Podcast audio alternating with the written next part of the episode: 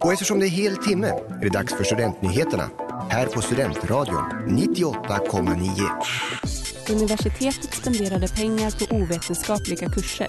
59 personer ersätts för vaccinskador och Uppsala kommuns invånare är bland de nöjdaste i landet. Det här är veckans nyheter.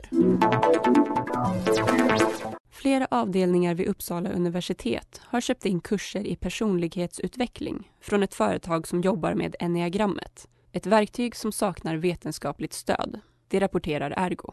Sedan 2017 har företaget fakturerat universitetet drygt 320 000 kronor. De avdelningschefer som använt sig av kurserna framhåller att deltagande har byggt på frivillighet och att det är de själva i egenskap av chefer som valt att anlita företaget, inte Uppsala universitet. Kurserna riktar sig inte heller till studenter eller personal som undervisar studenter. Kurserna har dock betalats med universitetets pengar. Psykologen Sara Henrysson Eidvall har granskat enneagrammodellen för hashtag studietid i Stockholm och menar att den inte grundar sig på varken vetenskap eller beprövad erfarenhet. Hon är kritisk till att tid och skattepengar läggs på sådana saker. Det säger hon till Ergo.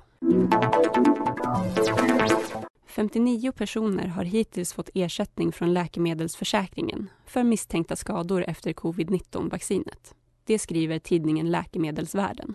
Bland de allvarligaste finns fyra dödsfall.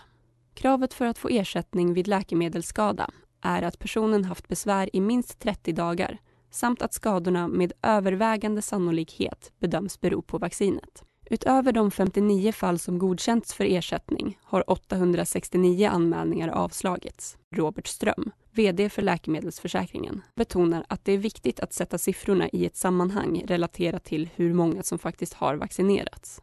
Enligt Folkhälsomyndigheten har över 7,5 miljoner människor hittills vaccinerats med minst två doser i Sverige. Uppsala kommuns invånare är bland de nöjdaste i landet enligt en undersökning från Statistiska centralbyrån. 94 procent anser att Uppsala är en bra kommun att bo i och 72 procent skulle rekommendera andra att flytta hit. Uppsala är däremot bland en fjärdedel av kommunerna som ger lägst betyg åt äldreomsorgen. Över hälften av invånarna menar att den inte fungerar bra. Kommunen får också låga resultat gällande trygghet och möjlighet att transportera sig med bil.